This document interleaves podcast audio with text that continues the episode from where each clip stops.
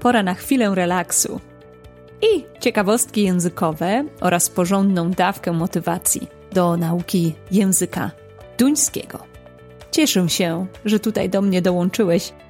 To co? Zaczynamy!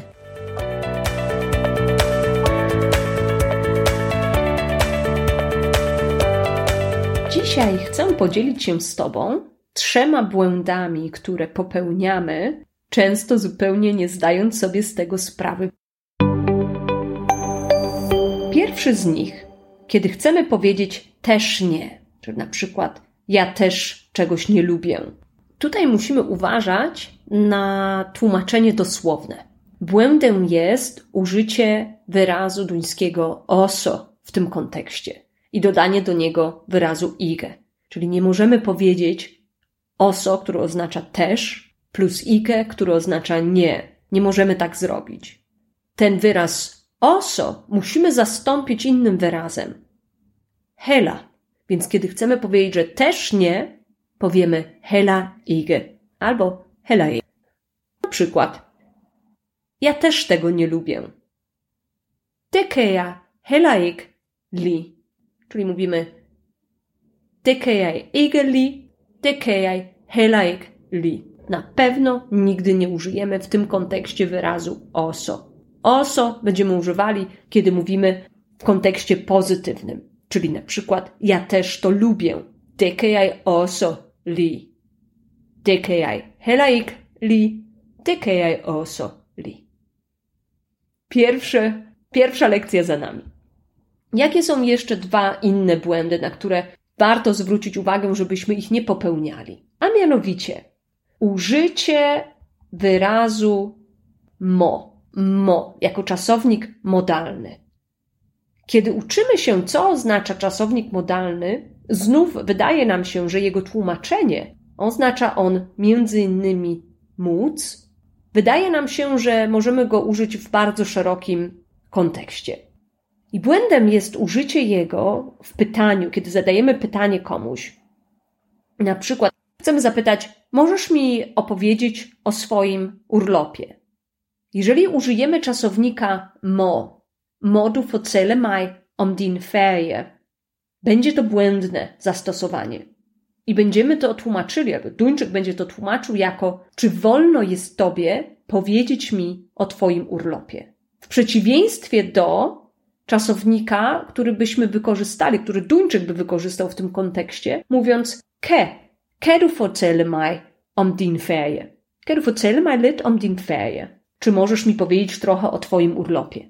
W momencie, kiedy stosujemy czasownik modalny more w pytaniu modu, pamiętajmy, że pytamy tę osobę o pozwolenie. Dlatego ten zwrot, prawdopodobnie to pytanie z użyciem czasownika mo, prawdopodobnie nieraz słyszałeś w środowisku dzieci. One często pytają się o pozwolenie. Mamo, czy mogę na przykład dostać loda? Muła, mojaj foin is. I tutaj to zastosowanie czasownika mo jest jak najbardziej poprawne w pytaniu o pozwolenie. To co? Uwaga na przyszłość, żeby nie nadużywać czasownika more w pytaniach, abyśmy nie zostali błędnie zrozumieni. Trzeci błąd, na który chcę zwrócić uwagę, żebyśmy go unikali, kiedy mówimy, stosujemy wyraz go albo got. Często słyszę, jak ktoś mówi błędnie du er got albo ja er got. Tam powinno być wyraz bez końcówki ty, czyli du er go, ja er go. Ty jesteś dobry, ja jestem dobry. Dlaczego? Ponieważ mamy tutaj ten wyraz go. On nawiązuje bezpośrednio do wyrazu du albo jaj czyli łączy się jakby z rodzajnikiem in, dlatego nie przyjmuje końcówki ty. Z kolei, kiedy chcemy powiedzieć, że coś jest dobre i chcemy powiedzieć der Gott, tutaj na końcu wyrazu usłyszymy literkę ty, Gott. Dlaczego? Ponieważ nawiązuje ona do wyrazu ty. Tam jest rodzajnik it, ty, ma końcówkę ty, dlatego łączy się z naszym Gott, czyli ja er go, der er Gott. Poćwicz koniecznie zastosowanie tych przykładów w praktyce. Łap się na tym, kiedy zrobisz błąd, ale nie karć się za swoje błędy. Wręcz przeciwnie. Poklep się po ramieniu i powiesz sobie, ha, teraz już wiem, jak powinno być. Złapałem się na błędzie, ale teraz mogę się na moich błędach nauczyć i mogę poprawić. Niekoniecznie poprawić ten błąd w tej samej rozmowie, kiedy jest już za późno, ale mogę przy najbliższej okazji spróbować zapamiętać i wykorzystać poprawną formę.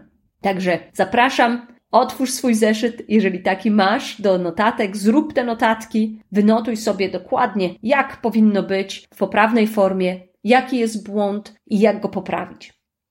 A, i jeszcze jedna rzecz. Jeżeli chciałabyś, chciałbyś zobaczyć te wyrazy, którymi się z Tobą dzisiaj dzielę i te przykłady, którymi się z Tobą dzielę, koniecznie wysłuchaj nagrania do końca. Tam czeka na Ciebie niespodzianka.